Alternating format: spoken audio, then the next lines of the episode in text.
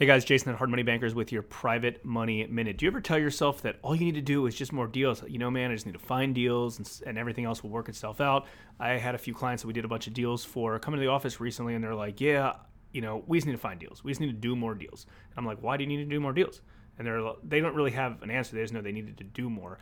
And I'm like, well, do you even have a game plan? Because that's obviously step one. You need to figure out your game plan in order to find deals, but also what you're going to do when you have those when you have some of those deals. Is your game plan just do 100 deals even if you don't make any money or is your game plan, "Hey, I want to do one really really profitable deal and make all the money for the whole year and be good." You need to figure out themselves. So, obviously you need a game plan, you need a market, you need as many opportunities as possible. Market, market, market, and then you can cherry pick the best deals and make sure you execute. So many people are just doing deals, they're making small margins and they're not even worried about how well they're doing. Do less deals, make more money you'd be a lot happier.